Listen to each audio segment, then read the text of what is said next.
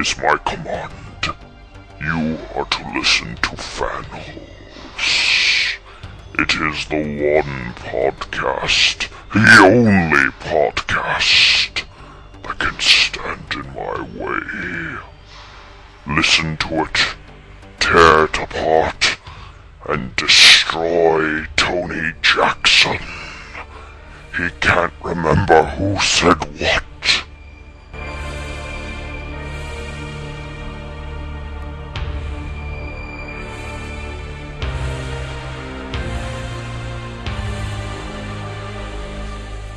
Right, folks, welcome back to Fanholes.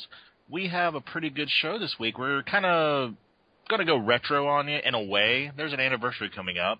Don't know if you're aware of it, but Transformers the movie. A great nostalgic movie for anybody who's a Transformers fan. We all here love it at Fanholes. It's probably one of our favorite movies. And we're really just going to reminisce this week. Nothing really too flashy, just talk about a movie we really like. I really don't really want to waste too much time. We'll just go over a couple of topics like what we thought about when we first saw it, favorite quotes from it, scenes that we wanted or scenes that we didn't want that we might take out, the soundtrack, which was awesome. We'll go into that later on. And of course, how much we were affected by the death of Optimus Prime. Anyway, we're going to go ahead and get started here. So I will introduce myself, and the rest of the fanholes will chime in as they feel fit. I am Tony Chainclaw, and Chainclaw was not in the movie. Hey, this is Brian, also known as Breakdown. Sadly, also, I did not make an appearance. This is Derek, Derek WC, and Cybertron and all its moons belong to me!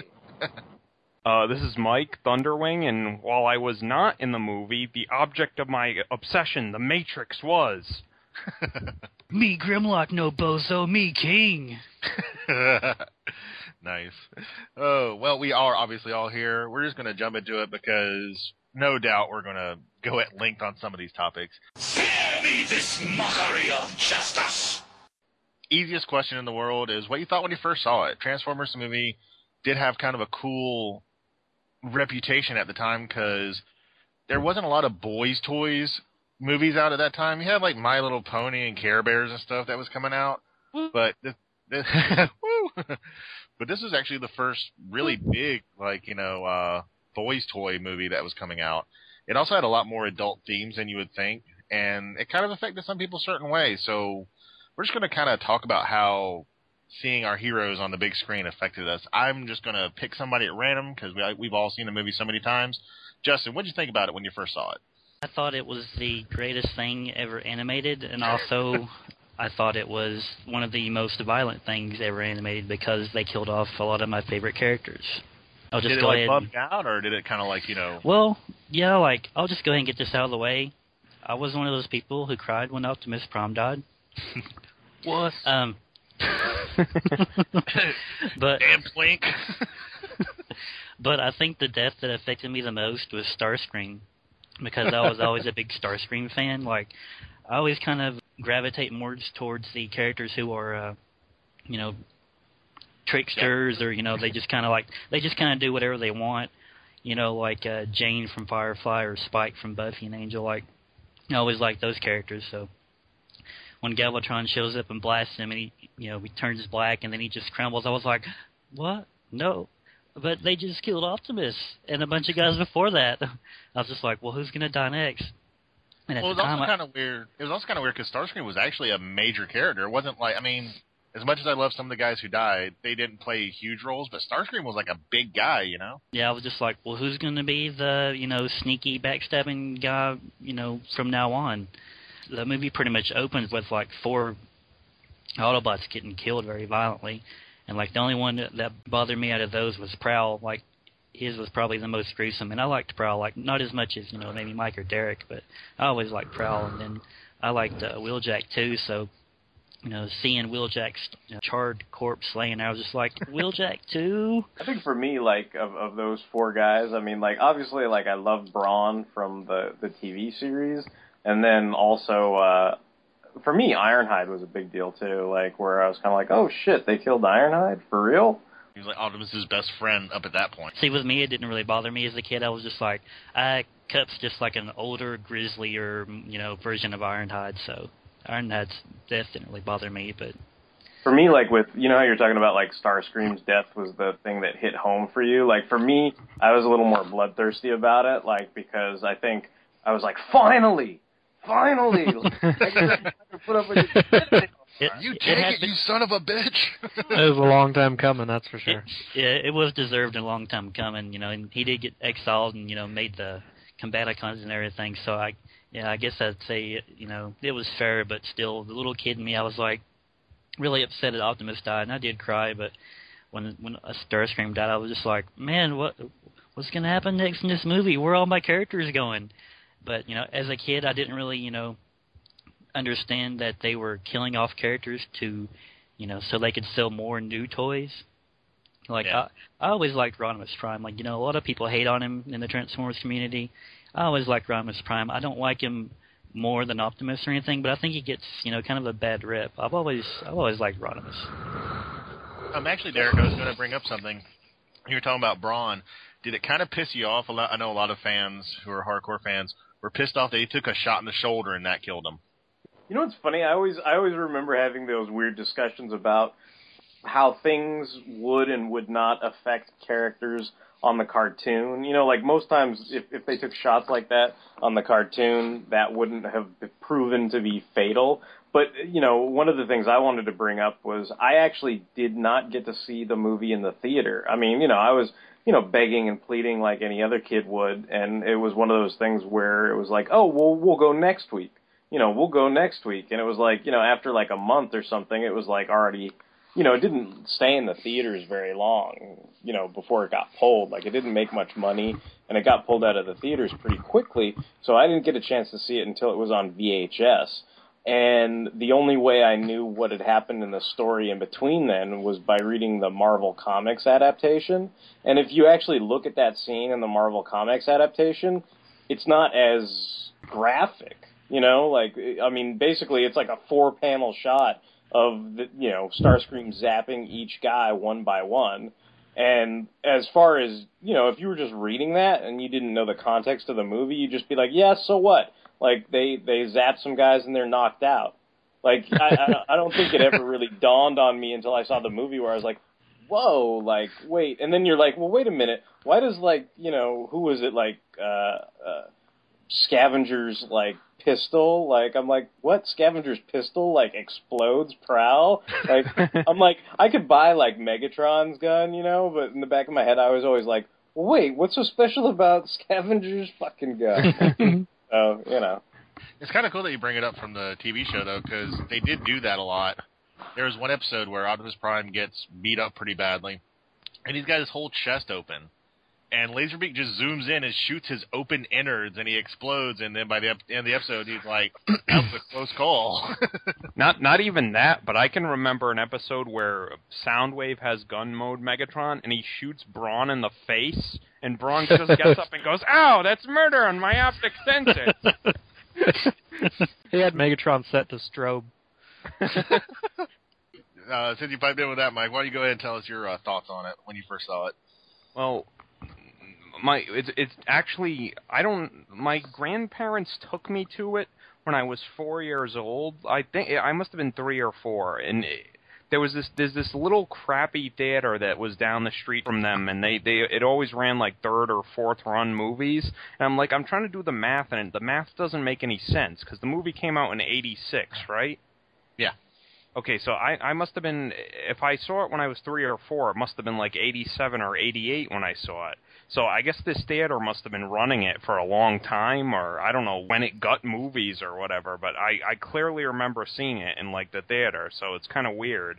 In any case, it was a cra- it was a really crappy theater, so I think like they just had like they they just showed old stuff all the time. But in whatever case, I only made it like the first five minutes of the movie. Then I saw Prowl die, and I got so scared I had to leave. So uh, that's that's that.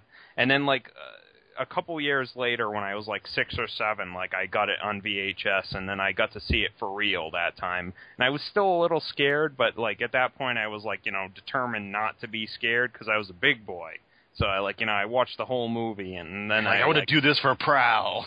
yeah, exactly. And like, uh, at that point, like there was like a video rental place like close by, so like every weekend, that video rental place only had the movie, and it had like the VHSs of uh like so it had more than meets the eye, like the original like uh, miniseries, and it had like a several. You know, they used to have like a single episode on each VHS, and Yeah, Yeah. yeah.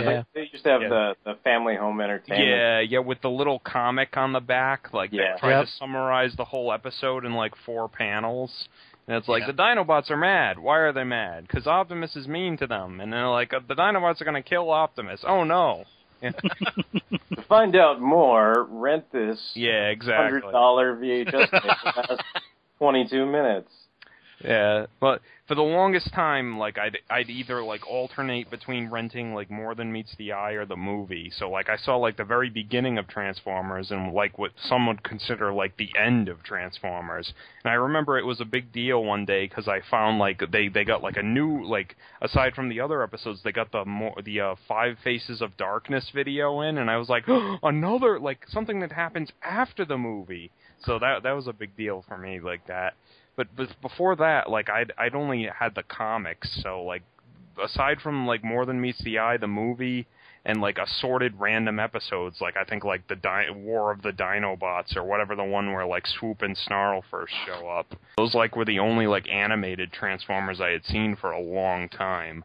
But in whatever case, eventually my friend had a VHS copy of the movie, and I think I traded him something for it. I don't remember what I traded to him for it, but then I then I had my own copy of it for like years and years, and that that sustained me until like they came out with it on DVD.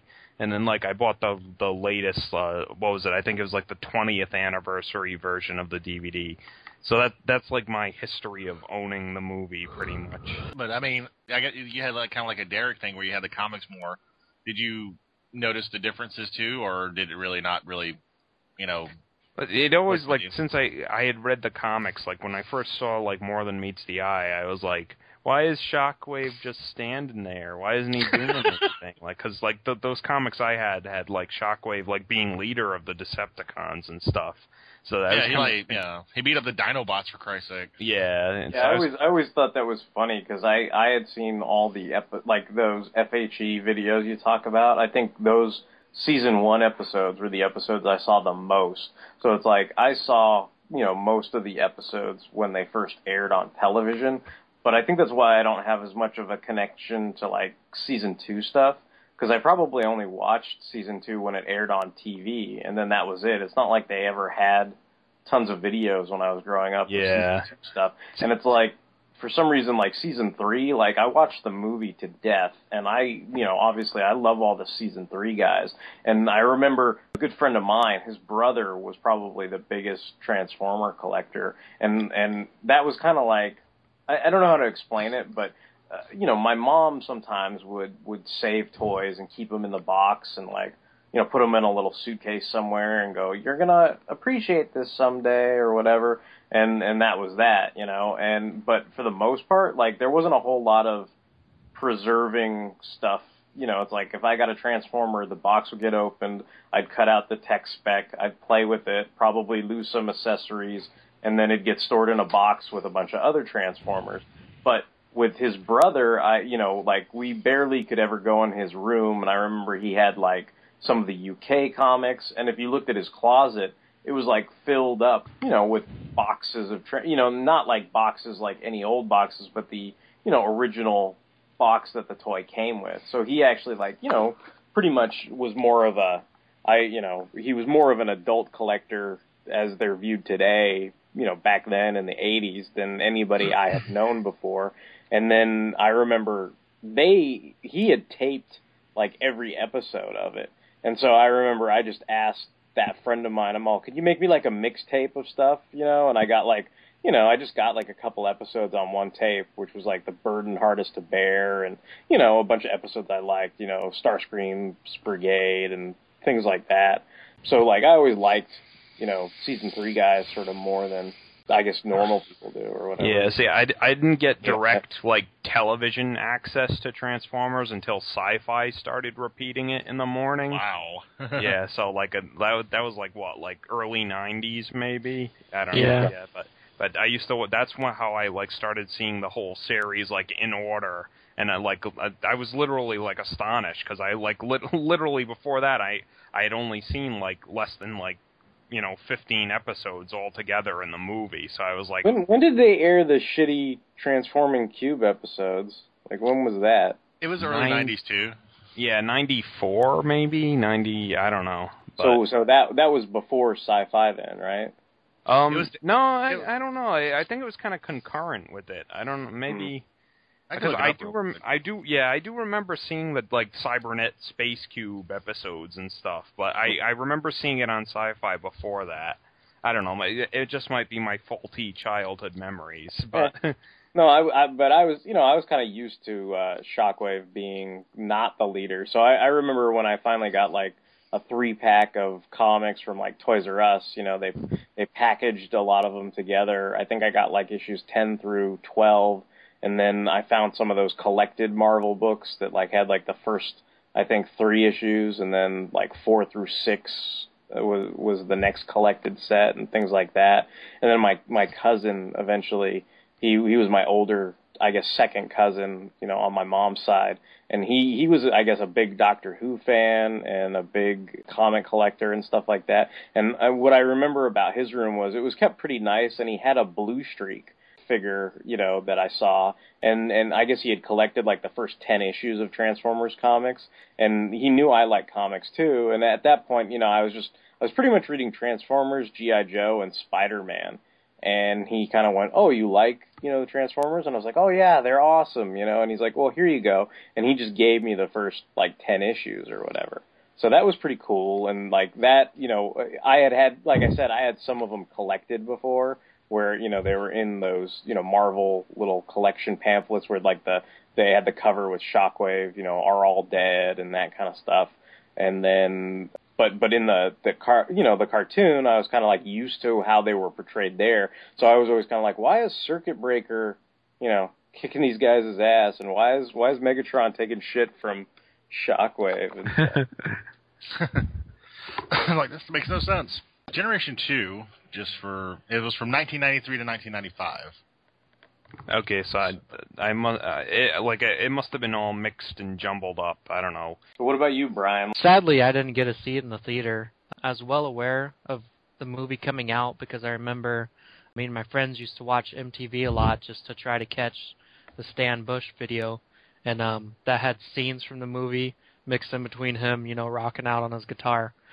But we we uh, were glued to the TV set just to get as much info about the movie as we could, and I don't know what happened, but when it was actually in the theater, I I had no idea it was in my town or something, but I completely missed it. So, kind of like Mike, um, we had a local video store, and I I rented it like every weekend that it was there, like at least through middle school. And I remember my dad offered to buy it from the video store, and they said they wouldn't sell it because it's so popular still. But yeah, I used to I just watched it all the time, and the deaths didn't really affect me. And I, as a kid, I didn't even notice the disparity between you know how shots bounced off people or they went uh in the cartoon, and then in the movie it just blew them away. I didn't really notice you know a big difference, but the movie definitely seemed more serious and. I don't know. I, I guess I thought the deaths were pretty cool as a kid. Yeah I mean I'll, I'll just in in Justin's defense like I will also acknowledge that that you know like I said when we were doing the Star Trek thing you know when Mr. Spock died I was coming out of the theater like wow they killed Mr. Spock and it was pretty much I, I think I was a little older by the time Transformers the movie came out so it wasn't like I wasn't as as as awestruck and and shocked as I was with Mr. Spock but it was that thing of you're sitting there and you're like wait what's going on what what what and then all of a sudden you're like little tears are like welling up and like no no they're not going to do this you know so yeah, Yeah. But, you know It could have been just because they're robots for me or something. And the funny thing is, I, I actually remember watching it with my sister early on, and she's like three or four years older than me, and she cried when Optimus Prime died, but it just didn't affect me as a callous kid, I guess. you're like I will not be programmed by this Vince DiCola electronica Do not make me cry. When I saw it, I did see it in theaters. I saw it with a friend of mine, and it really kind of blew me away because I wasn't used to seeing. I mean, not to sound very simplistic, I wasn't used to seeing shit I saw on TV on the big screen. Know, I was like, "What? This this is how things can happen, really?" And like everybody said, it was a lot darker. It wasn't nearly as you know, oh, Ironhide, let's go get some, you know, Energon pie and watch, you know, our favorite you know TV movies. Like people were dying. The whole kind of ominous tone of the story with Unicron coming and eating their flipping planet was a little dark. But at the same time, I had just started watching Robotech on TV, which was also a very dark and very realistic show considering what it dealt with as far as sci-fi and stuff. And people were dying on that all the time. So it kind of it was weird as like a weird parallel. I had the same kind of sadness for Roy Fokker dying as I did for like Optimus Prime. It's like Roy just wanted some salad. He was going to have fruit salad. Hmm. and then I watched like Transformers, like Optimus Prime too, and Prime. Oh, it was just it was an overload of all my favorite Just characters. Wanted some Energon cube salad. However, I will say one thing. At least, no matter what anybody says, I think one thing we actually did kind of skirt over is Optimus Prime didn't really go out in a horrible way. He he kicked ass for like the few minutes he was on that movie. You know, Yeah. like, his- Yeah. It is oh. it is the secret pain of Prowl fans that he got gunned down by the wussiest Constructicon. well, yeah, that's why you're like, wait, wait, scavenger's gun is what? yeah, like pretty much Optimus Prime had you know almost a Darth Vader like death if you want to compare it to like other movies, whereas like it meant something, it was really important. Whereas Prowl pretty much was Boba Fetted out in the universe. I was like, we're just gonna. Boba Prowl, Boba Prowl, where? Ah! Ah, my eyes are exploding. when when they took the Matrix out of his chest in the movie, one of the things I was always curious about as a kid, I was like, what does his mouth look like? I was like, can you take that triangle part off of his mouth? I was like, what? And like, you know, when when Megatron says, "I'll rip out your optics," like I didn't know what optics was. I was like, oh, he's gonna rip his mouthpiece off. We'll get to see what his mouth looks like. That's weird. I never, I never thought of Prime when I was a kid as having a mouth underneath that. I always just thought that was his mouth. He had Yeah. he had he had Orko Snake Eyes fan aura for you, uh, Justin. Yeah, Pretty yeah. much. Mm. Prime's secret shame was horrible, horrible teeth. Yeah, another another thing I thought was was interesting about the the Prime Megatron dynamic. I know there's a lot, there's a lot of talk going on, you know, comparing the uh, um, you know the violence of the Bayformers movie Prime to the you know the original G1 Optimus Prime, and kind of you know people making accusations of like, well, my Optimus Prime wouldn't do that, and then people getting defensive about it and going, well, he totally like would shoot Megatron in the face in Transformers the movie, which I, I don't know that I really agree with that. But uh, one one thing that's kind of interesting is in the in the comic adaptation, Hot Rod never gets in the way. I mean, in fact, like in the in the comic adaptation, the dialogue is like totally different in the fight. Like it's kind of interesting because like that was the first version I was exposed to as well. So you know there was lots of you know throwing of stuff at each other, and you know Optimus Prime almost kind of did this weird not arm wrestling, but it was almost like Indian arm wrestling. I don't know if you know what that is, but it's like where you, you know, you're basically locked arm to arm and, you know, you're, you're basically sort of doing a balancing act where, you know, whoever manages to knock the other guy off balance wins the match. And it was very much like that where eventually Prime just kind of like grabs Megatron, knocks him off balance and throws him into the, you know, the wreckage and his cannon comes off. So you're left where you were, you know, in the movie where he's you know cannonless trying to go for a, a you know a hidden pistol or whatever but the dialogue is kind of like you know megatron's kind of like oh you know prime we we kicked your sorry butts off cybertron and we'll do the same on earth you know basically saying you know oh we we chased the autobots off of Cybertron, and now we're just going to do the same here. And like, you know, and Prime's just basically like, I'm going to fight till the last breath, blah blah blah. And then and then they do the the pistol thing, but he gets shot with the pistol without Hot Rod even being there. You know, so I, I I don't know. I just found that interesting, given current day sort of debate over you know what Optimus Prime would or wouldn't do or whatever. But it's kind of interesting that Hot Rod is not in that equation at all. You know, and I don't know if that was part of an original draft because usually when you have those adaptations, they're done before you know the movie's finalized, so you can kind of I kind of. you know I was gonna say I kind of remember from that adaptation. Doesn't he also like he does the never double fist thing, but then he also like punches through like Megatron's side almost. Like I kind of remember like him doing something after he does like the never double fist thing. I remember they were like throwing stuff at each other. Yeah, I don't know. I haven't seen. I haven't read that adaptation like since. Yeah, like it. Like yeah, I don't know since when. I know I have it. I just don't remember when I last read it.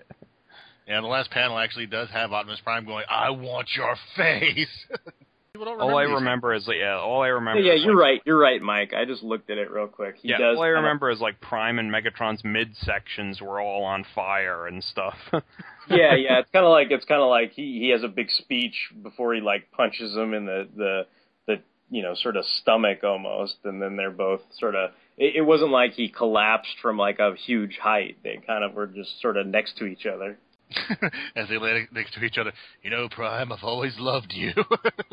the crazy thing about the comics is like sometimes they do kind of change stuff around and stuff. We were talking before we actually started recording the show how in the Marvel universe apparently Arbalest is a much bigger character. yeah.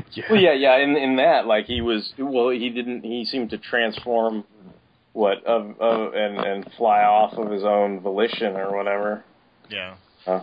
So yeah, they do kind of stuff like that all the time. So it's just, I was going to say though, uh, considering that we're talking about the Optimus Prime Megatron, you know, big battle scene and everything, and how important it was, that is also a scene that has a lot of quotes that people tend to bring up, especially in the Michael Bay movies, where they use quite a few of the lines from that, you know, epic encounter um, reused in in different uh, aspects of the film. What's uh, some of you guys' favorite quotes? Um, I guess I'll I'll go ahead and throw out one or two of mine. I will go with a pretty standard one that people pick on the poor character a lot for, but I, I was always felt bad for Ultra Magnus's, you know, I can't deal with that right now, and he just gets so much shit for that because in like two seconds he goes from Ultra Magnus, City Commander, Proud Warrior to like, dude, you suck, you're a douche, you know. And it, it really hurt his character for many years. So I, I always felt bad, but it was also pretty a pretty funny line. And just because it's not one that people quote very often, even though when they do, it always makes people laugh just because of how he said it. I like when the Dinobots break into the uh, Quintesson uh, little pool and stuff, and Slag walks over one of the uh, Sharkticons. He's like, "Excuse me." That's always been one of my favorite ones too. Uh, what about you guys? Uh, well, uh, since you said you like that one, uh, Justin, what are some of your favorite quotes? Basically, just the whole Dinobots on uh, the Quintesson planet. Like, what is it called? Quintessa. Yeah, Quintessa. Yeah. Um, pretty much all that. Like, you know, before and after they meet and Wheelie, you know, where Grimlock's like, "Me, Grimlock, say you full of cesium salami." Beryllium Maloney. And then when Wheelie shows up, he, you know, uh, Grimlock's talking to Wheelie, and uh, Wheelie uh, shoots him with his little slingshot, and he's like, "Why, boy, hit my nose." Complete with little red mark. And uh, pretty much like a lot of I like a lot of Galvatron's over the top lines, and he has quite a few. You know, just as soon as he's created, he's like, uh, "I will rip open Ultra Magnus and every other Autobot until the Matrix has been destroyed." And then you know, he's when he's choking. Uh, uh, Hot Rod, he's like, you know, first Prime, then Ultra Magnus. I was like, man, this guy's really serious. Like, he's a killer. yeah, he's like ruthless. Although I don't know why choking a robot makes him, you know, gas for air. Gas. yeah. having trouble breathing. uh, what about you, Brian? well, you some- you can uh you know like imagine maybe he's like cutting off like important circuitry to his cranial cavity or something. You know. I just figured, yeah, he was just like crushing Hot Rod's neck, like Yeah. Oh, I demand science. I demand his painted flames disappearing when they're in the vacuum of space. Uh, I I uh, challenge the validity of these circuits in his neck. what is an Energon goodie? What does it taste like?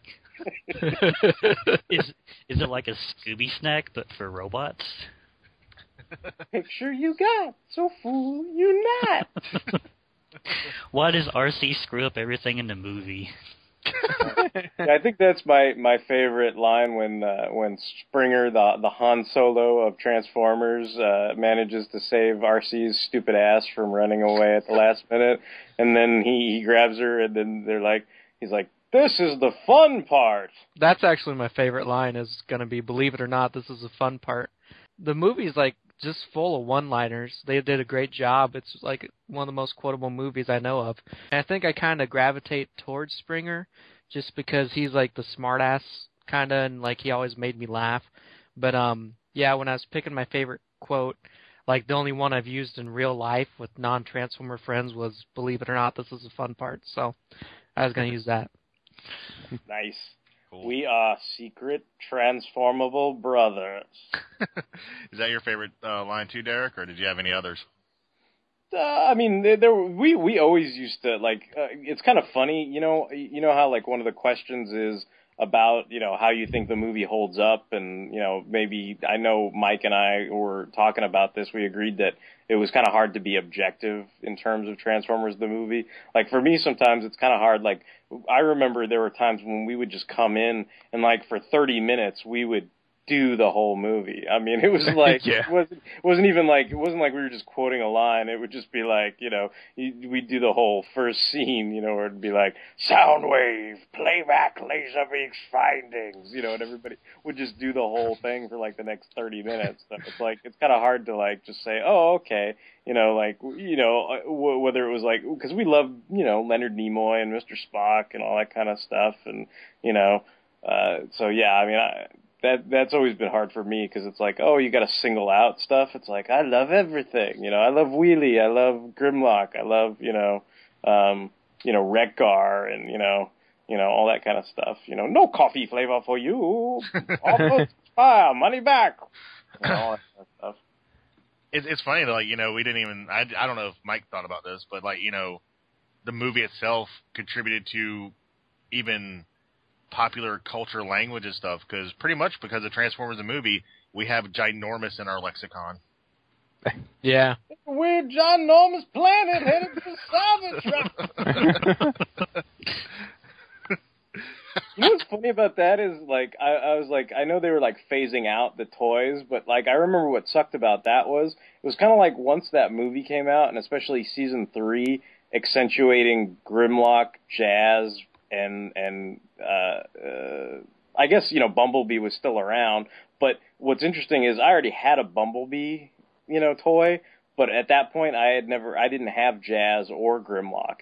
And after that, I sort of, you know, it was like, because I think my favorite dinosaur was the Triceratops. So, like, I had Slag, and I had Swoop, and I think I had Snarl, too. But I didn't have Grimlock yet. And I was kind of like, oh, I should probably, you know, I should probably get Grimlock now, you know? And at that point, I remember going to a Toys R Us, and, like, there was a lady there, and she was just like, oh, you know, those were really cool. They were dinosaurs. It's like, we, we just don't get them anymore, you know? Like, because it was like they were all sort of phased out by that point. And I think I Mhm. ended up getting like all the monster bots or something, which to me were like, you know, poor poor replacement Dinobots or something. yeah.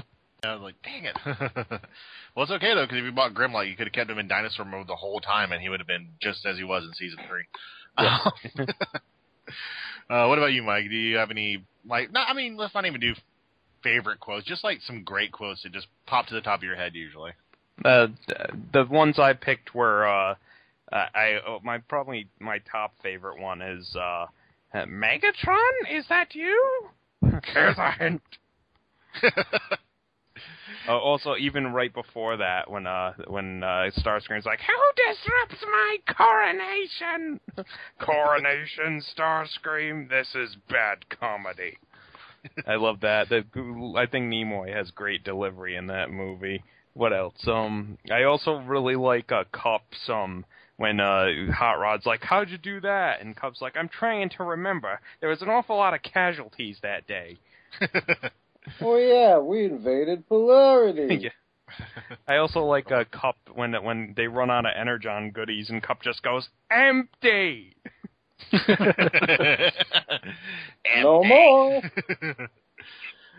Uh, and I was just watching it like this afternoon to like get in the mood and just like not even favorite quotes, but just stuff I thought thought was funny.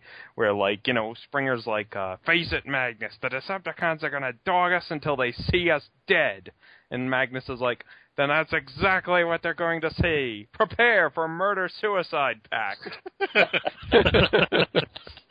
Daniel, you're up first. Gotta shove you out this airlock. I- Speaking of Daniel, I think I, I do really love the. It's like transform. Come on, you could do it. I know you could do it. Transform. Transform. I'm a I, crappy I, car. Shoot down the acid cover. I was gonna say. Oh I don't have a gun. Use your I- exosuit. I love the general disregard for Daniel's safety in that movie. like you know, like Everyone transforms and like takes off. yeah, they, they just leave him. They leave him behind twice. Like even when they're running in Unicron inside, and he's like fifty feet behind them, and he falls. Hey, And then- you, you wear a big D on your chest. You you you gotta you gotta you gotta step up. Like, should we go save Daniel? He's got a suit. Fuck him. Um, hey, he's got Spike's exosuit. Yeah, did anybody give Daniel the training manual? Oh shit, no. I just, I just like fine. He's got a glass helmet. Let's just go. Yeah, that that that reminds me of like the uh the the discrepancies like in the movie where people are like, "Hey, aren't the Insecticons dead?" and then they like show up again to like blast uh Daniel or whatever. they show up again to get owned by Daniel. One thing I always had trouble with the exosuit was is like why during those little transformations did he not go, "Oh God, it hurts"? That that that whole scene where they give Daniel the exosuit, I just love like Springer's demeanor in that in that scene. Like he's like giving a dangerous weapon to a child. Is there anything more special? Hmm. now go. Well, you know, they could always just not give it to him, and then he could asphyxiate outside of the planet junk. They're like, "Come on, Dano." He's like, oh come on, Derek, he'd be fine. It had that nice orange kind of atmosphere. I'm Hey, sure Dan- Daniel is clearly indestructible if he survived being held by Arcee while the while the whole friggin' shuttle crashed. I'll shield you with my cold metal body. "Dude, those are those are Transformer boobs, okay?" They're soft and pliable. oh man. Um. they're good enough for Springer. They're good enough for Daniel. Oh man, I was I was gonna say was like I think one of the reasons why the quotes are so memorable too is something that thing that Mike brought up was that the delivery is really good on them. That's why they're so memorable. They got like really great voice actors for like a lot of the new people, you know, including Judd Nelson. You know. it's funny as a kid like for a long time like i like i know like Kranix's planet or whatever is Lithone or whatever it is but i used to think he he was saying i'm the last survivor of lipton. And then he gets thrown in the soup. Who will make You, you, the whole planet, the whole planet, Lipton. and then he dies the way he lived in a big bowl of soup who will make delicious teas? oh man. People of the planet Lipton, this is your new ruler, Zod. Oh, you guys are killing me here. Oh, we could do quotes all night. We probably will as, as we go into more topics. Ah, no! No! I accept your terms! I accept! Um, we were talking about some stuff earlier one time uh, last week about scenes that were not in the movie that people swear they are. But of course, there are scenes that we all love that we are huge fans of, which will again lead into quotes, and also scenes that we were probably not really big fans of, ones that were kind of eh, not a big, huge, big deal that made us like really want to get into it. What What are some of those scenes for you guys? Uh, Brian, I'll go with you first. I haven't gone with you first in a little while. What was like some scene that was really awesome, or a scene that you did not like?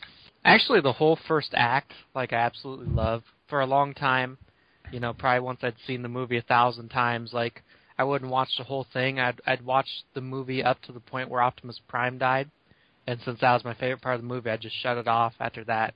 And I did that for quite a while. As far as scenes that I don't like, I wouldn't mind seeing like the dance scene on Junkion or the kissing of Grimlock getting removed. Like, especially when when I'm asked if you know the movie holds up over time. Like, that's one scene that I always thought was kind of weird, and I don't know. I I could do without.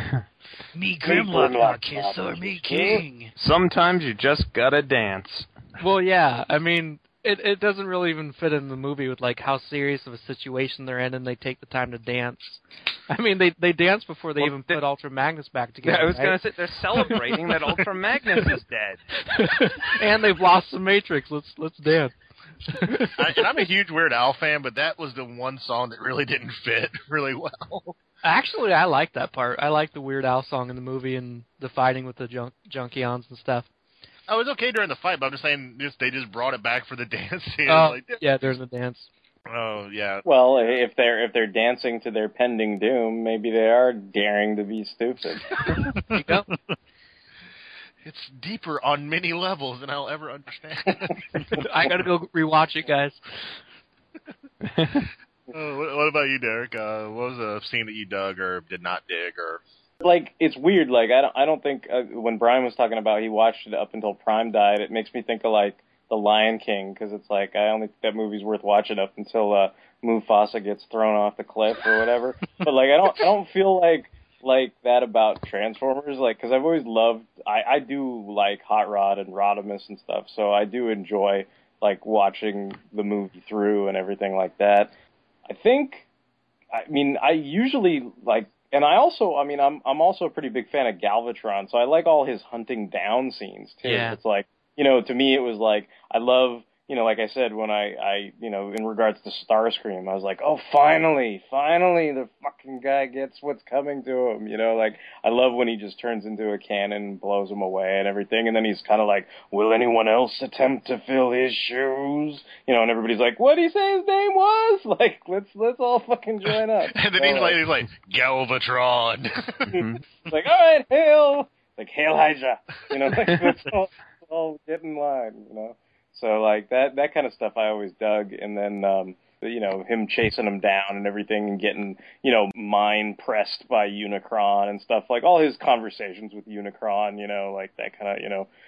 Cybertron and all its moons belong to me, you know, and that kind of stuff. yeah, so like, always I belong to no one, but we belong to him, or something like that. Yeah. take me to Unicron, take me now, you know, and like he's like you know basically Unicron knows he fucked up, but he thinks he's like all smart and badass and stuff. Yeah. Uh, what about you, Mike? Uh, there's like a scene that like I, I don't even know if we really have any scenes we don't like, but uh, what was your favorite scene? Or if there was a scene you didn't like, go ahead and expound. I would say like the whole. I'd agree with Derek. I'd, I'd say if I, I was forced at gunpoint, I'd say like the whole Galvatron killing Starscream scene is probably my favorite. Just because you know the the dumb like the dumbfounded look on Starscream's face when he's like uh like you know oh crap I'm screwed and then he gets shot you know? Like well not even like he doesn't even realize he's screwed. He's just like what the hell is happening? And then he gets shot. But uh that's probably my favorite scene in the movie um One of the, one of the one of the better deaths too, I think. yeah definitely. Like visually yeah too. Like that just was awesome. Yeah you know crumbling to dust and all that but I for scenes like I didn't like well I I wouldn't say like I wouldn't like them but something I would have added would be like maybe like have Blaster in with like them one of the like groups that got like took off because like you know it just seems like they left him at Autobot City or whatever. like I, I, uh, like I always used to think like what what why is Perceptor so special? I mean like you know you've got this whole new cast and stuff and like I can get why the Dinobots are along because they're super popular, but why did Per- Perceptor get to come along? You know he already had like a a starring role in season two and then he gets a starring role in the movie and then he gets like a starring role in season three. And I was like, why Yeah. why couldn't if like why just Perceptor? Why didn't Blaster get to come along either? I mean, at least Yeah, Blaster like, there's like, here you go, Blaster. Here's the broom. See you later. Yes. I mean, Blaster could have had the cassettes with him and stuff, and you know, but you know, that's probably like the only thing I'd change maybe, and you know, obviously like add Snarl back in with the Dinobots and all that, but I still don't know. Like, no one seems to know why exactly he was left out. Like that, like the original script of the movie only says four Dinobots. Like, no one knows why he was not included. Yeah. uh, racism against uh, what what is he? Uh, Stegosaurus. Stegosaurus. yeah. The One the of real reason is like they filmed a few scenes. That's why you see him in just like one or two shots. But then he got greedy and asked for more energon cubes, and they were just like, ah, you're out of here. Yeah, Yep. that must be it. I, I- also I- heard there's, a, there's a lot of tension on set between him and Wheelie, and that just was not working. Snar- Snarl would always come on, bringing his Paradron medics on each arm, causing tension among the cast. He's such a prima donna. Also, it's rumored he was a robosexual. Every day, you don't know what it was like. I I also really like like Megatron's like rebirth scene as Galvatron and stuff. I I remember kind of being scared of that when I used to rent rent a video. I used to be scared of like Megatron's skeleton, like when he was being remade and stuff. You know, like when it focused in on his eyes and stuff. I for some reason I thought that was really scary imagery.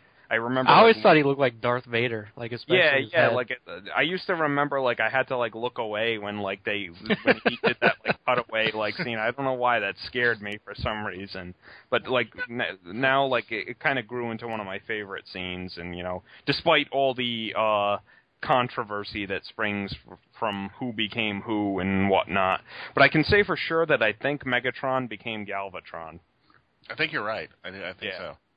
So, But- I think that's a really cool scene, just like you know, music wise and you know, visual wise, and you know, just cool. You know, with the Orson Welles, you know, behold Galvatron, you know, like and ye yeah. shall be your confusingly named minion. Cyclonus and his armada that you never see again. uh, I yeah, no, I- it was it was just a, it was just a Star Trek: The Next Generation armada with like two or three ships. So chill out, it's cool. it was actually like the like the leading scene was like Cyclonus and his armada. It's like, what about a ship? Oh yeah, sorry, fuck you, Cyclonus. We're gonna make a ship out of it. It's, it's a budgetary issue. We can only afford a couple ships for the armada. It's no big deal. just just grow a pair and deal with it, Cyclonus. Um, Mighty Galvatron. Who Uh, will rule the galaxy? Man, it is my destiny. killing me, man. You guys are freaking slaying me tonight. Yeah, one of my favorite scenes is just like I liked it when they did the whole Autobot City clash, and you know uh, the shuttle scene. It's not that it's not a favorite scene. It's not that I do not want it in the movie. It does play a very important part because it does set the tone of like you know we're going to kill everybody. Here's how it's going to be. But at the same time, being again a Prowl fanboy, it was like, no, why do you have to kill like my what? what not? Why is Bluestreak not on there? Have Bluestreak take a yeah. You know? I was about to ask, like, who who's the Morty foursome that you would have picked of like these Yeah. young guys to replace the four guys that were in there? Like, would you have been like, dude, yeah, uh, Gears and Windcharger, or like, like, or or who else would you have, you know, besides Bluestreak replacing Prowl? Yeah. I, I, I think I think Gears would have been awesome because it'd just been like he gets shot and he's like, "Oh, I saw this coming. Oh, my life is pain."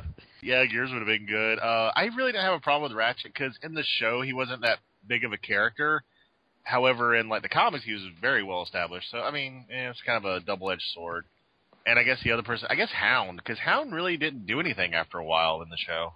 Oh, I always liked Hound. yeah, he like seemed like a nice guy.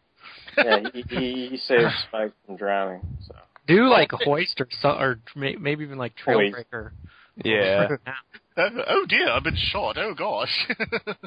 I would pick some season two guys right out of the bat because some of the season two guys weren't there. Uh, Red Alert would have been great because you've been freaking out. I'm shot. I'm shot. Oh shit. Oh god. You'd have been like squirming You and like jumped yelling on the floor. He'd have to be the first one shot. That'd be epic. I've been betrayed. Ah. I warned you. Told you this was going to happen eventually.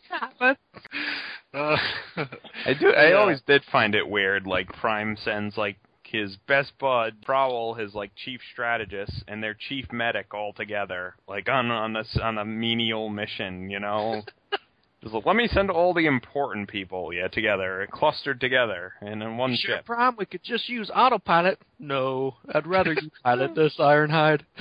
I like it when you pilot Ironhide. Yeah. you fly so well. yeah, I like your voice over the PA. It sounds so reassuring to the rest of the uh, crewmates. but yeah, that, that's one scene that I, like I said, I not that I. This is your captain speaking. This is Ironhide. Remember the time on Cybertron when I was about to drop off some Energon cubes at Autobot City? Well, this is just like that. So sit back, relax, and oh shit! The You know what I always al- also thought was funny when Starscream is like, uh, much easier than attacking the real threat, the Autobots' moon base, and like Megatron's like, oh, you mean the one that's only guarded by Bumblebee and Spike? That one is that the real threat? oh, well, I guess how many times they've beaten you in the cartoon? Yeah, that would be a threat to you, Starscream. Yeah, oh, he does. He does call him an idiot right after that. that's true. Yeah. As far as one of my favorite scenes to to kind of go against like some of the ones you mentioned, just to do something new. I, this was actually one I was going to pick. I actually did like the one. I don't know why. I guess because I have a fondness for the character Kup with his old grizzled self. He's shown as being this old guy and like cranky and grumpy. And then when they get attacked by the Decepticons uh, during the attack on the uh, Autobot City, he just like swings an ash and takes out Blitzwing and an Insecticon in like two seconds. And Rodimus is like, "Oh shit, you got some skills, boy." it was like, I just, I just, I don't know why it was just really well animated, and especially like Blitzwing. To me, his toy was always really badass, and I was like, "Oh, he took out Blitzwing. That's pretty impressive," you know. Mm-hmm. I don't know. It's just one of those little scenes that I was just like, "Ooh, Kup's cool. I like Kup," you know. But uh, what about you, Justin? What's like a fave scene of yours? It's hard to pick just one, but I guess I would go with uh, like I guess Unicron's transformation and attack on Cybertron. Like you know, I guess because mainly you know he swats away Starscream and some of the other jets who were previously killed off, and then the Dinobots get to uh, attack him. Like that's always one of my favorite parts. Was anyone surprised by like Unicron transforming, or was it pretty much expected? Um, It's, kind of, it's hard to remember. remember, yeah. Yeah, I was gonna say I can't think for myself because I've I don't have no recollection of not knowing it. So I just remember being surprised at how large he was. I was like, he's as big as Cybertron. He can stand on it. What are they gonna do? I guess I guess I'd have to say no only because I read the comic adaptation first. So I'm pretty sure when I watched it, I knew it was coming. yeah, Like I don't know if it was as impressive, you know, reading it as it was seeing it. You know. yeah, I I was gonna say I, I I don't know about Transform, but I thought it was always really cool when they like shattered his eye with the spaceship. I was just gonna say the way it was uh animated and like how important of a scene it was. It almost seemed like they intended it to be like a big shocker, like uh with all the detail they added. But I didn't. Kind of reminded me of like a, a Jonah and the whale type thing. You know, like the way Galvatron gets eaten and they all have to sort of, you know, go inside the belly of the whale pretty much. You know, to, to take him out and stuff. he was no Mega Maid one though. It's a transformer. She's gone from suck to blow. But yeah, th- I mean, that's the thing about saying your favorite scene because, in all honesty, the whole movie is made up of like favorite scenes. Really, yeah, there's like so so few that you're just like, oh, that sucked. There's not that many there. Brand new now. This is fire, rain, and corrosion for up to five years. Satisfaction guaranteed. However, we here at the Fanholes Continuum have the touch, and what I mean by that is there's a lot of awesome like metal rock and roll music to this, as, as long as well as uh, Vince DiCola providing some really cool background and like atmospheric music. What's some of your favorite like songs from this? Because there's so many. There's like so many that even are used today in pop culture. Uh, what about you, Mike? Is there like just one song that you just hear and you're just like, yeah? Again, it's kind of like hard to pick because I really kind of don't hate any of them. Really, like I I know they're not like you know, I guess good by today's standards, but there's it's like it's hard to really like pick something because it's just like I love the movie so much, like I love everything about it. So it's like I can't really pick a favorite song almost. Like I love like I have the touch and dare on my iPod and stuff, but you know, all the others I can't like say anything bad about them almost. I do like like the, there's I have like from the score I do like a bunch of pieces like you know Unicron's like transformation music and you know Galvatron's creation and uh the Dinobots attack on Unicron. I like that bit of music and uh like it's it's it's just hard to choose really. Yeah, I mean, there was really like, especially for the movie, like how the music fit with it. There's really nothing bad. I mean, there's nothing that you go, oh, that song doesn't. Even when I was talking about Dare to Be Stupid, when they're all dancing around the circle, it kind of fits. I mean, it does. I mean, it's not completely out of place. Um, what about you, Derek? Is there actually a favorite song, or is just the whole thing gold? I mean, I guess I guess like Mike was saying, if you had to put a gun to my head, it probably would be Dare. You know, like you know. But I I remember like always.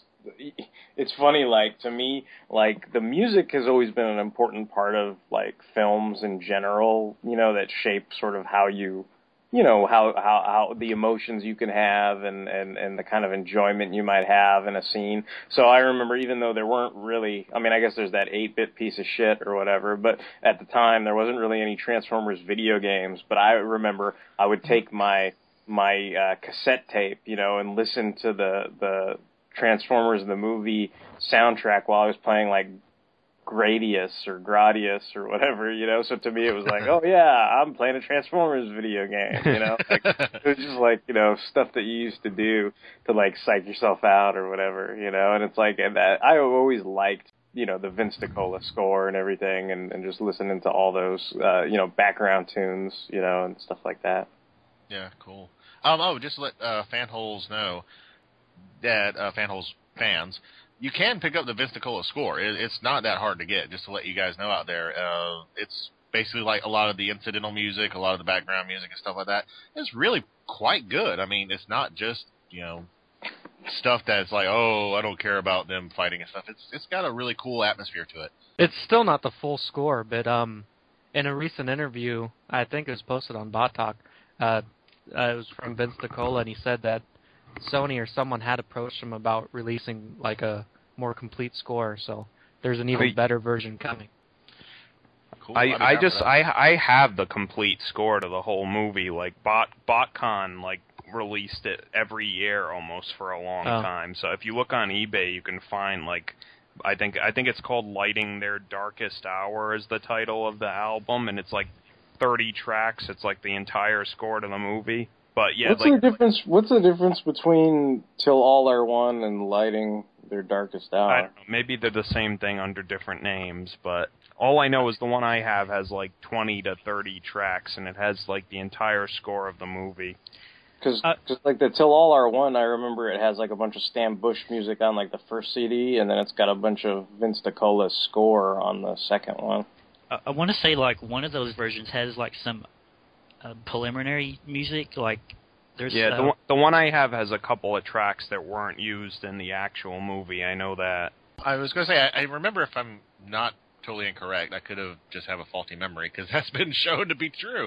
One of them does have like kind of like, is it like a piano with like the season three characters, like the toys themselves, like kind of lined up on it?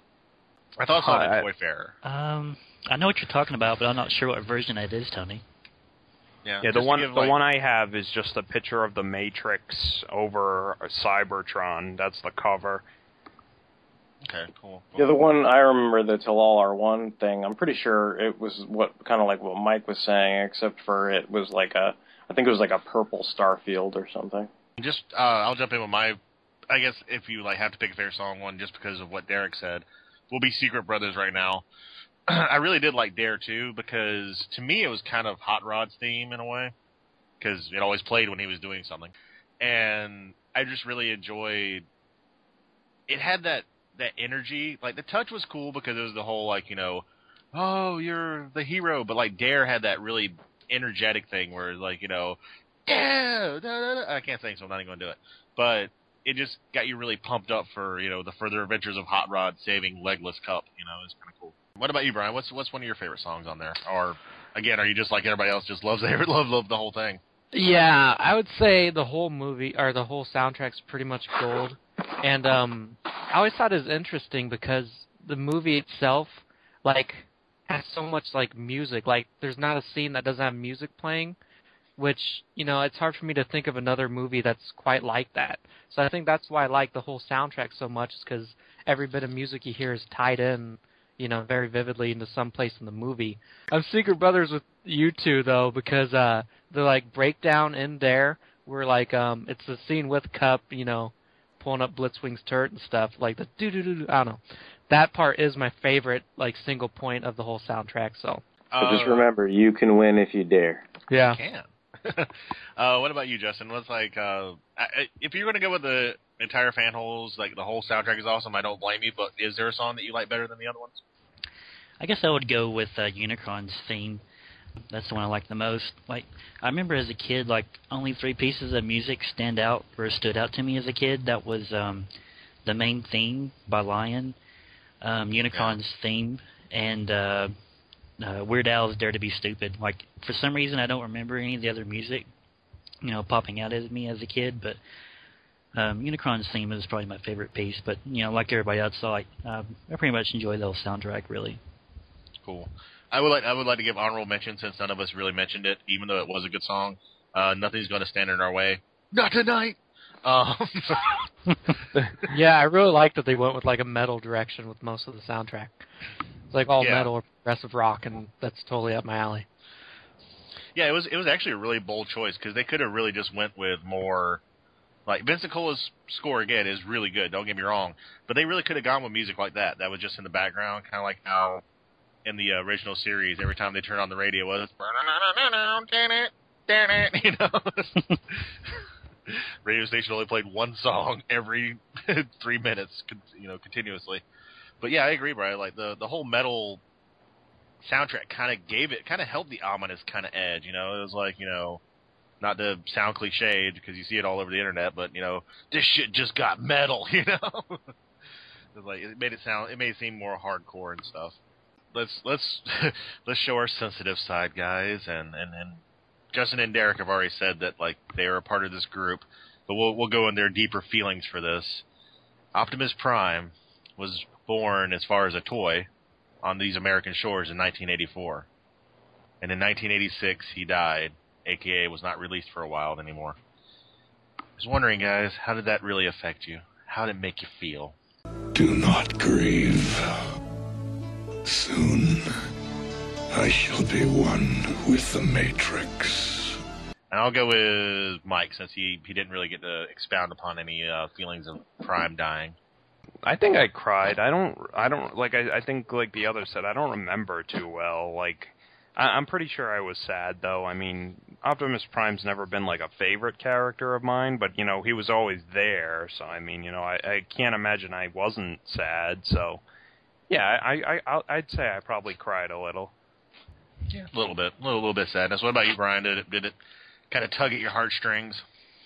I might have felt sad because like Prime's so iconic and like so much the you know hero that it was sad to lose him. Um, but yeah, I didn't actually cry, although like I said before, my older sister did. But it's definitely a moving scene as as far as a robot dying can get. They did pretty well on that. I, I, I kind of go with you too. It I don't really remember if I cried or not. There's a there's a perfectly reasonable chance that I blubbered like a baby, but I don't remember crying. I do remember feeling lost though, because it was like, oh, it, it was like what was said earlier. You know, like Prowl died, Ironhide died. You know, like all these people died. And then, oh fuck, Prime too? Seriously? Like, shit, it's gonna be the adventures of like Skids and Wheelie now. Fuck. Um, so yeah, it, it really did kind of. Again, I've said this a hundred times during the podcast, but it made it real. It really impacted that, like, shit, this is not good times for the Autobots. So, um, I saved you and uh, Justin and Derek for last because they did say they did cry, but I will definitely give them a chance to maybe expound upon it a little bit more if they'd like to. Was there anything you want to add to it, Derek? I was just curious, like for the people that said they were unaffected, whether because it was a robot or you know just because it was you know their kind of thing where they were like, oh, they were you know like oh holy shit, Prime died, but it wasn't anything that sort of made them sad. Like, does that apply to a lot of things that you watch, or can you, in other words, like like I, I can I can quantify like Optimus Prime dying was not Grave of the Fireflies watching crying type thing. Like I, I don't know how, the, the best way. It's kind of like in other words, if I sat through Grave of the Fireflies, it's like you you have to like either drink a lot, you know, or slit your wrists or what. Like it's it's like fucking depressing. Like you you, know I I you know it, I would think you're fucking heartless if you can't watch that movie and not at least you know kind of be like I don't know sensitive about it. But for me, like watching that movie, was kind of like, oh Jesus Christ, like that was like, oh, I was gonna be blubbering if I didn't shut it off or whatever. But like in terms of Prime, it was more like, oh well, I kind of teared up and I was like, oh that that you know like so it definitely affected me. But I, I was just wondering if there are movies out there that affected you more, or is it just the type of thing where like you see something, whether it's you know I you know I don't know, I'm just trying to think of things that maybe had, you know, affected me, you know, like like Grave of the Fireflies or whatever that got a strong emotional reaction out of me, or are there just no movies like that for for the those of you like Tony or Brian? I mean, as far as I go, I'm not sure about Brian, but there have been movies I've seen, even animated movies, that if there's like a sad scene, or if it's just like properly done, yeah, I mean, I'll shed a tear. I mean, hey, I'll even take it on the chin when I watched Up and there's that one part where the old lady was like coming up to meet her husband and like they've been together for so long and she like died on the hill. Yeah, I'm not gonna lie, I shed a few tears. I just think that Optimus Prime dying it maybe I don't remember like I said, I don't remember crying or not. I think more in a way it was just that I was shocked. It wasn't so much that I was like Right, right.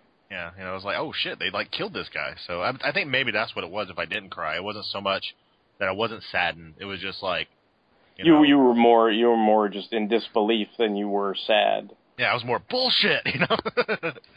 Fuck you guys, yeah. But, uh, That's kind of the way I was too. Like I'll, I'll expound a little bit more. Like I guess I was I had Daniel's reaction. I was just like, Prime, you can't die.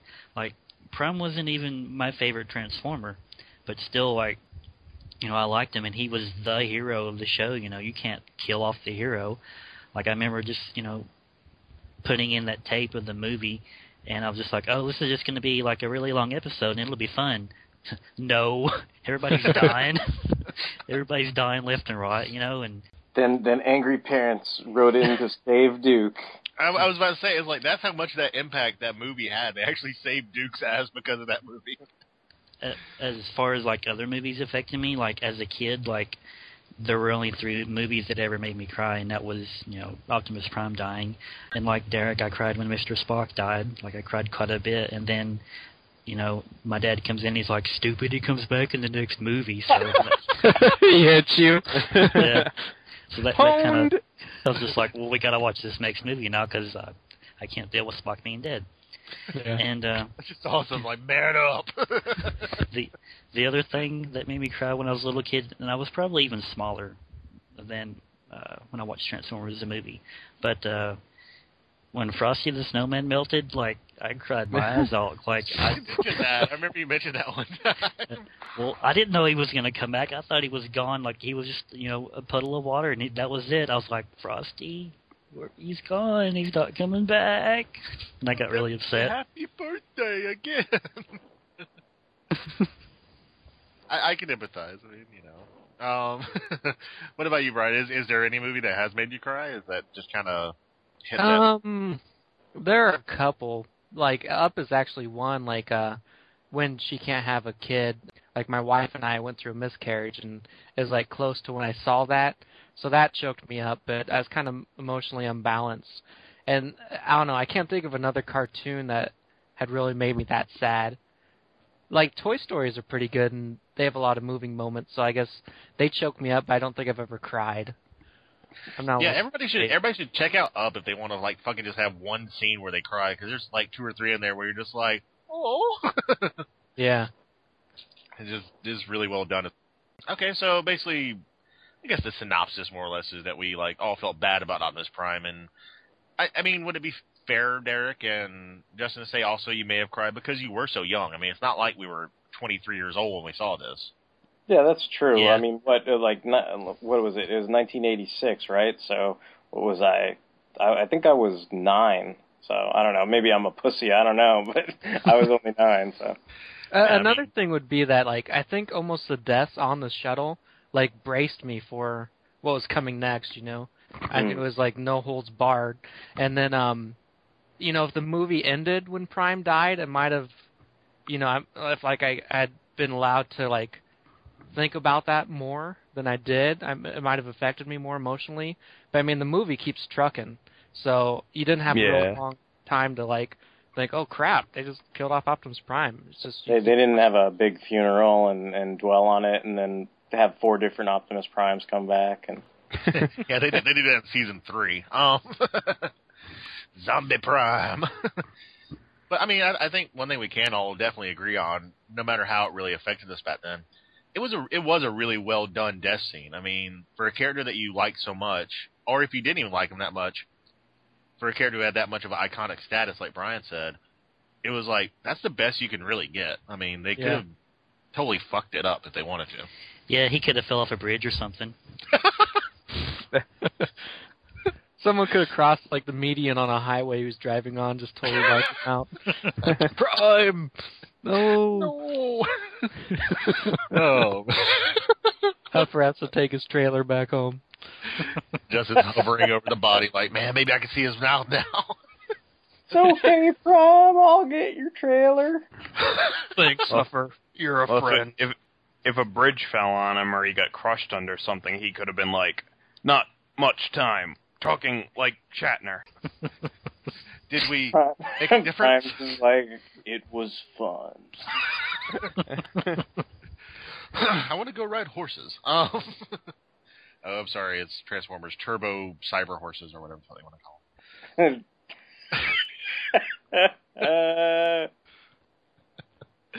uh, them.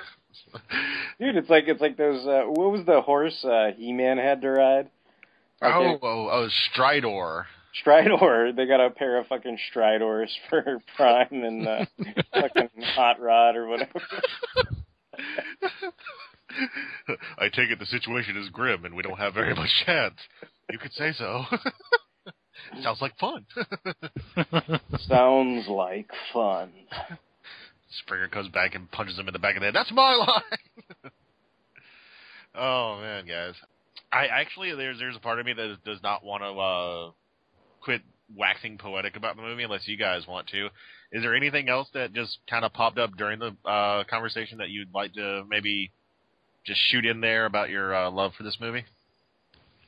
Well, there was one thing I wanted to ask you guys. Like, how, like I guess as a kid, like, how did you feel about Arcee being kind of, you know, shoved into the movie, and then later on in season three, because you know, in, in season two, we we had a few female Autobots, but they were just like in one episode, or you know, Elita One showed up and then she was gone. But you know, with the movie, we had Arcee, and then she was there till you know pretty much the end of Rebirth. So like, you know, what did you think of having a female Transformer that being there, you know, week after week? I I always thought like even as a kid that robotic girlfriends were goofy. I don't know. It didn't it didn't jive very well with me. And like um Arcee was kind of cool because yeah she screwed up a lot in the movie, but she still tried to hold her own and she was still getting in the action, you know, firing her little pistol. But in season three, I like totally hated her. Help me. Well, Uh, yeah, think- the whole headmaster thing at the end. I mean, she just sucked during all of season three. yeah. I think the only thing that really cut her down in my eyes as a kid, and even then of course later on as a collector, I'm like, there was never a toy of her. So in the back of my head, I'm like, not to sound cruel, but I'm like, this bitch ain't important. She ain't got a toy. Fuck her, you know. I mean, it, it just sounds cruel, but it's true. It's like Hot Rod's got two toys. He's got Hot Rod and Rodimus. What do you got, Arcee? You got jack shit. Go away. Yeah, I, I can remember, go, you know, going to like, you know, Kmart or Walmart or somewhere and, and looking for the toy, you know, a few times and being like, "Why is there no Arcee toy? That's really weird. She's always there on the show." So yeah. She won't go away. what What about you, Mike? Because I, I know you also have the uh, wonderful knowledge of IDW transgender sniper Arcee in your head too. I don't, I don't remember thinking much about it. I guess I don't know. I was just used to like you know every '80s cartoon having a girl on it. Like if it, even if it was for guys, you know, just like there's there's one girl with the guys, you know, and that's about it. Like it's always standard. Like you know, Spider-Man and Iceman has got have got Firestar, and you know the Turtles have April O'Neil, and you know Transformers has Arcee. You know, so He-Man's got I don't know. Teela, yeah. yeah, it's Uh, yeah, it just seems I- I- standard to me. I guess. Yeah, I didn't think of it as all that much different from Scarlett or Lady Jaye. Like I just kind of, I, I, I don't even think I thought it was like forced or anything. I just kind of was like, oh, what, like kind of like what you were saying before, like, oh, well, there were girls that showed up on the, you know, they had Elita One and all those other chicks show up on the show before, so it wasn't like to me, it, did, it didn't feel like it came out of the blue to me, like, so but that's just me. Yeah. To, to be fair though, April O'Neil, Teela, Scarlett all had toys. That's all I'm saying. No, no, no, that's true. They all did. I mean, that's you know, you that's a a glaring oversight, which it, it seems like fans have uh, clamored about. I think I was long since out of toy collecting once there were any either fan made or or you know official you know Energon or whatever the other lines were that had Arcees in them. But yeah, yeah.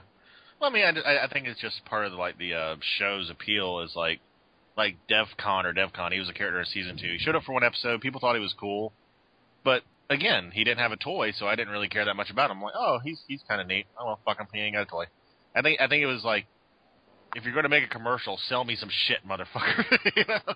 yeah. But then you know we were saved of uh, Nurgle and. uh Kremzeek toys too, so I mean, maybe you should be thankful for small favors.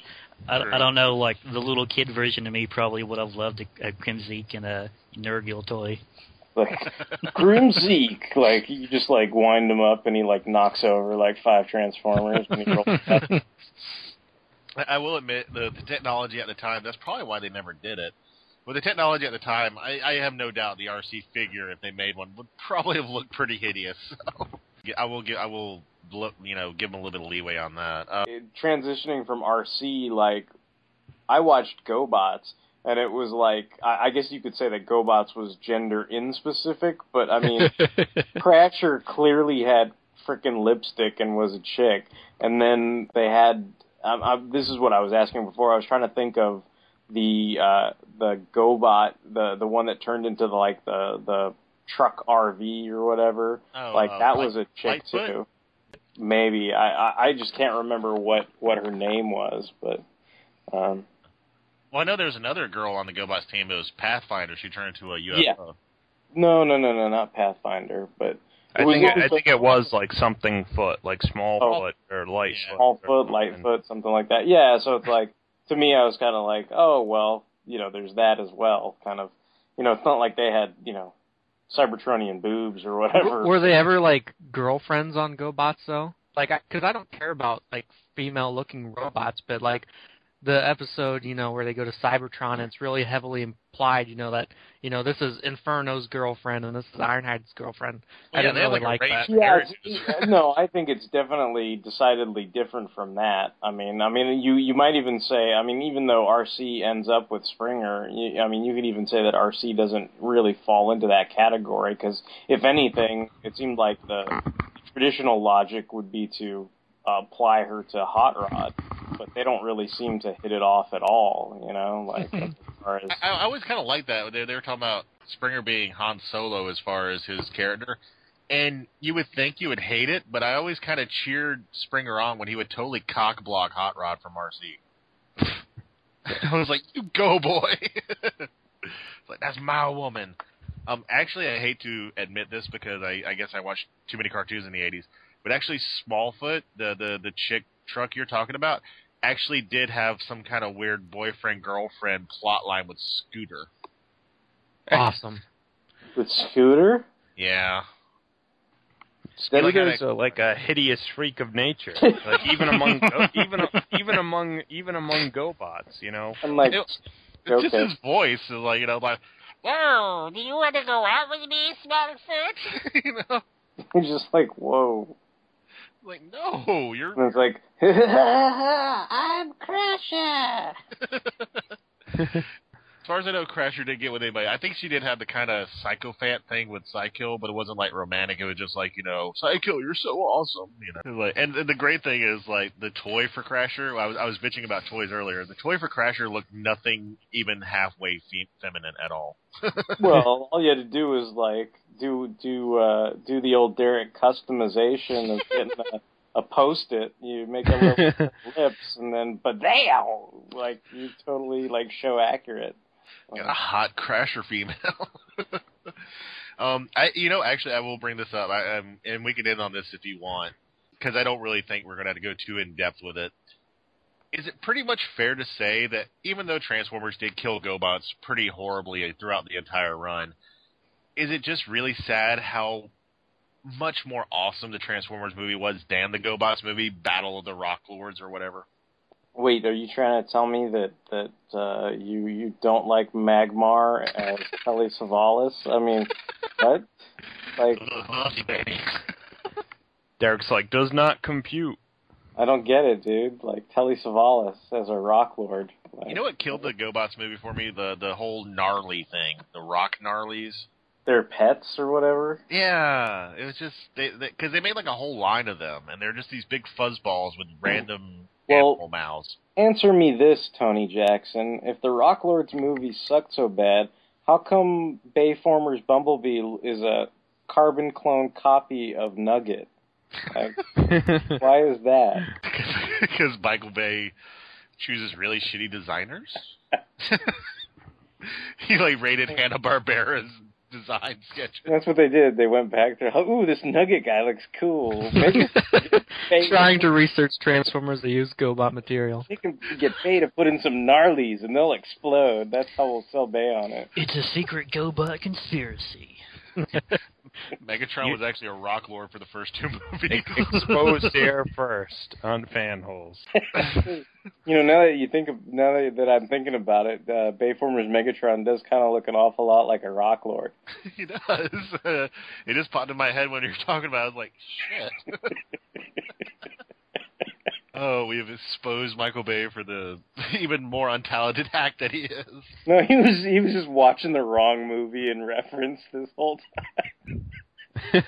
So remember, folks, send your angry emails to fanholespodcast at gmail.com.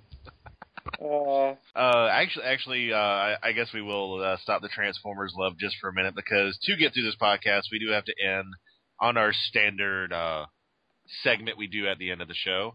Something awesome in your world this century. Man, it's getting harder and harder to come up with random stuff to say about that. We like to just tell you guys something we really dig this week. Uh, we'll just go at random and pick Justin. What's something really cool in your world right now? What's cool in my world this week is uh, I've been putting together a model battleship. Uh, it's been a long time since I put any models together. Like I used to put a lot of models together as a kid. And I got a German pocket battleship, the Graf Spee, off eBay uh, earlier in the week. And I spent the last two days putting it together. And it's went okay so far. I broke the main mast, and then I super glued my two fingers together. So it took a while to get those separated. And then I glued a life raft to my thumb, and it took a while to get that off. But uh, Well, John you say- Luke. John you say, Luke, uh, oh, sorry. ships. Uh, Jesse says a pocket battleship uh, scale. Like, like how big is it actually? I mean, like, what, what's the uh, scale you're kind of looking at?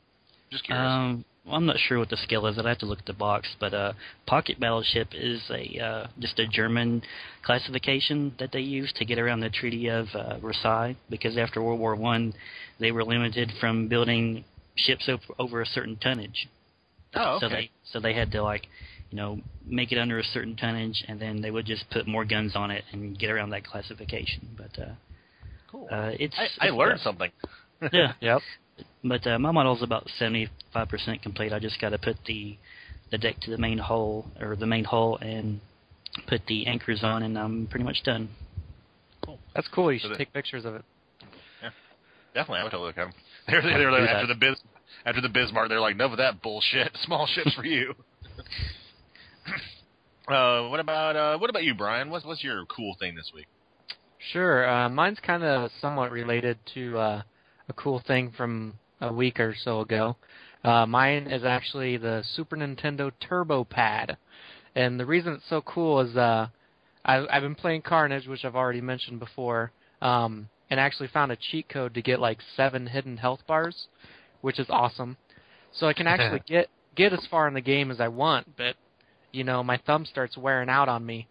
So uh, I, I ended up ordering this turbo control pad so I can just hold the button down and I'm throwing out fists like Muhammad Ali. So it, it makes the game much much easier.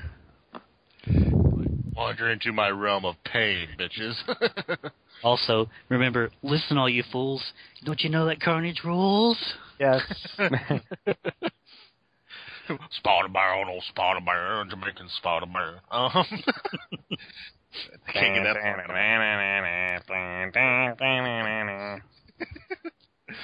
Oh, oh, you had to do the musical sting, Mike. That that makes me want to pick on you. What's your favorite thing, man? I, I actually have a book. I picked- What? oh, oh, Oh, oh. Nani?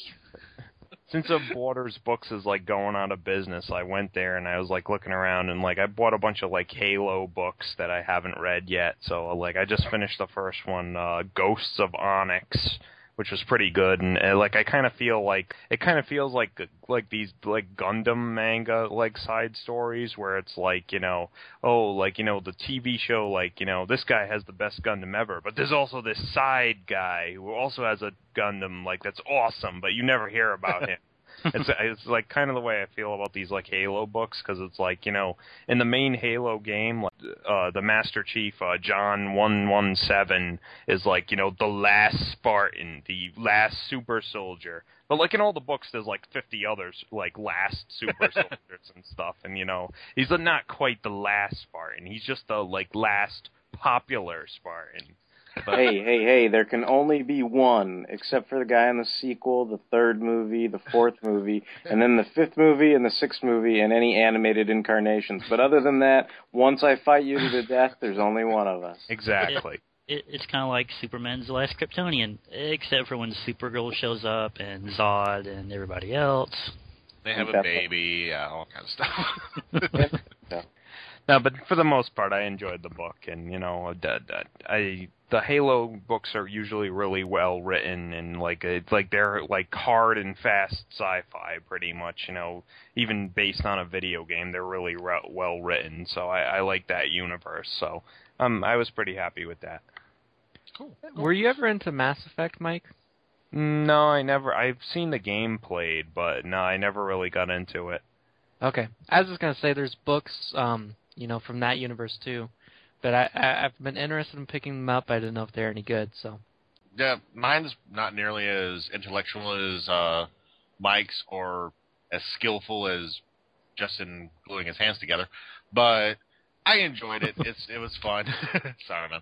On Adult Swim games, yeah, I'm to throw a plug out. There's a, ga- a game called Escape from Doggy Death Camp, and you would think, oh, this is just to be another dumb Adult Swim game. The funny thing is, though, is it's kind of a parody of Metroid.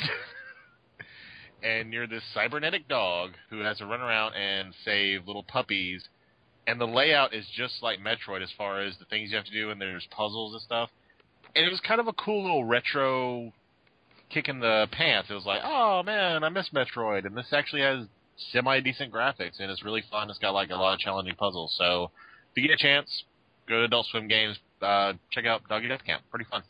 When when you take off Doggy's helmet, are you all shocked that she's a bitch or Actually, they, they, they go with later storylines, and it's already already explained that she is a bitch and she doesn't have a helmet. So. Uh-huh.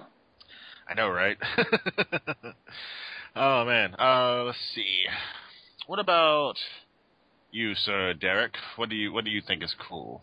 I saw Cowboys and Aliens uh, today, and that was that was pretty good. I enjoyed myself. Uh, I I read I read the comic and thought not too much of it. Like when I heard they were making a movie out of it, and so I wasn't you know exactly sure what to expect. But actually, I liked the movie a lot better than than the comic, and thought it was pretty good. You know, Daniel Craig, as as we've said before on the podcast, is dreamy.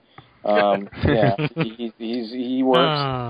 He, he kicks a lot of ass, and uh, Olivia Munn's pretty hot, and Harrison Ford's cool too, and and uh, even beyond those three, like there there's a good cast of people, you know, that are uh, engaging and and uh, enjoyable to watch in the film. So, uh, you know, I, I I think it was worth going to check out. So I enjoyed it. Yeah, I saw it Monday and I thought it was pretty good too. Like it was a lot of fun. I, I've seen the trailers and uh, I actually do like the whole mixing of genres. I mean, at least it's something new. It's not like you know, fucking, uh, we're gonna remake the A Team. You know, I mean, at least it's a new concept. So yeah, I'm totally in favor of it. I, I do want to see it. So cool. It's good. To, this seems to be worth checking out. Awesome. I uh, would like to point out that our recent contest has not had a lot of entrants. It's still going until we get rid of this stuff because we have stuff to give you. So as as it was last last time we talked to you folks, just post on Twitter, follow us on Facebook, send us an email, like us, do something, just say hi. We don't care. We're we're pretty easy.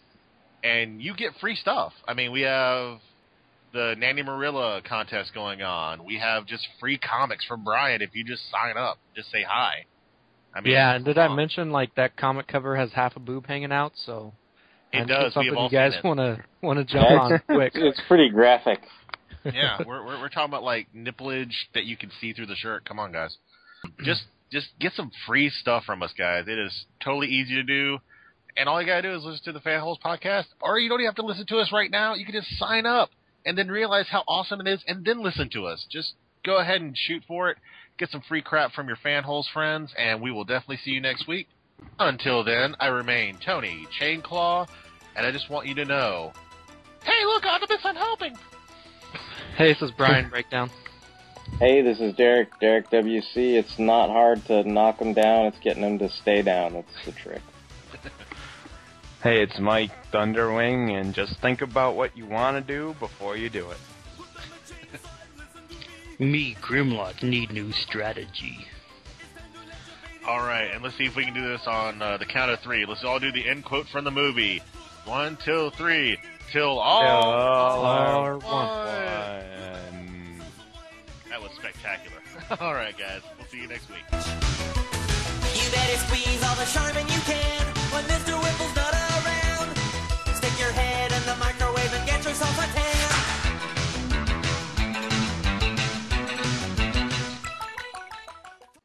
totally ruling the galaxy right now. But I can't hear anybody else.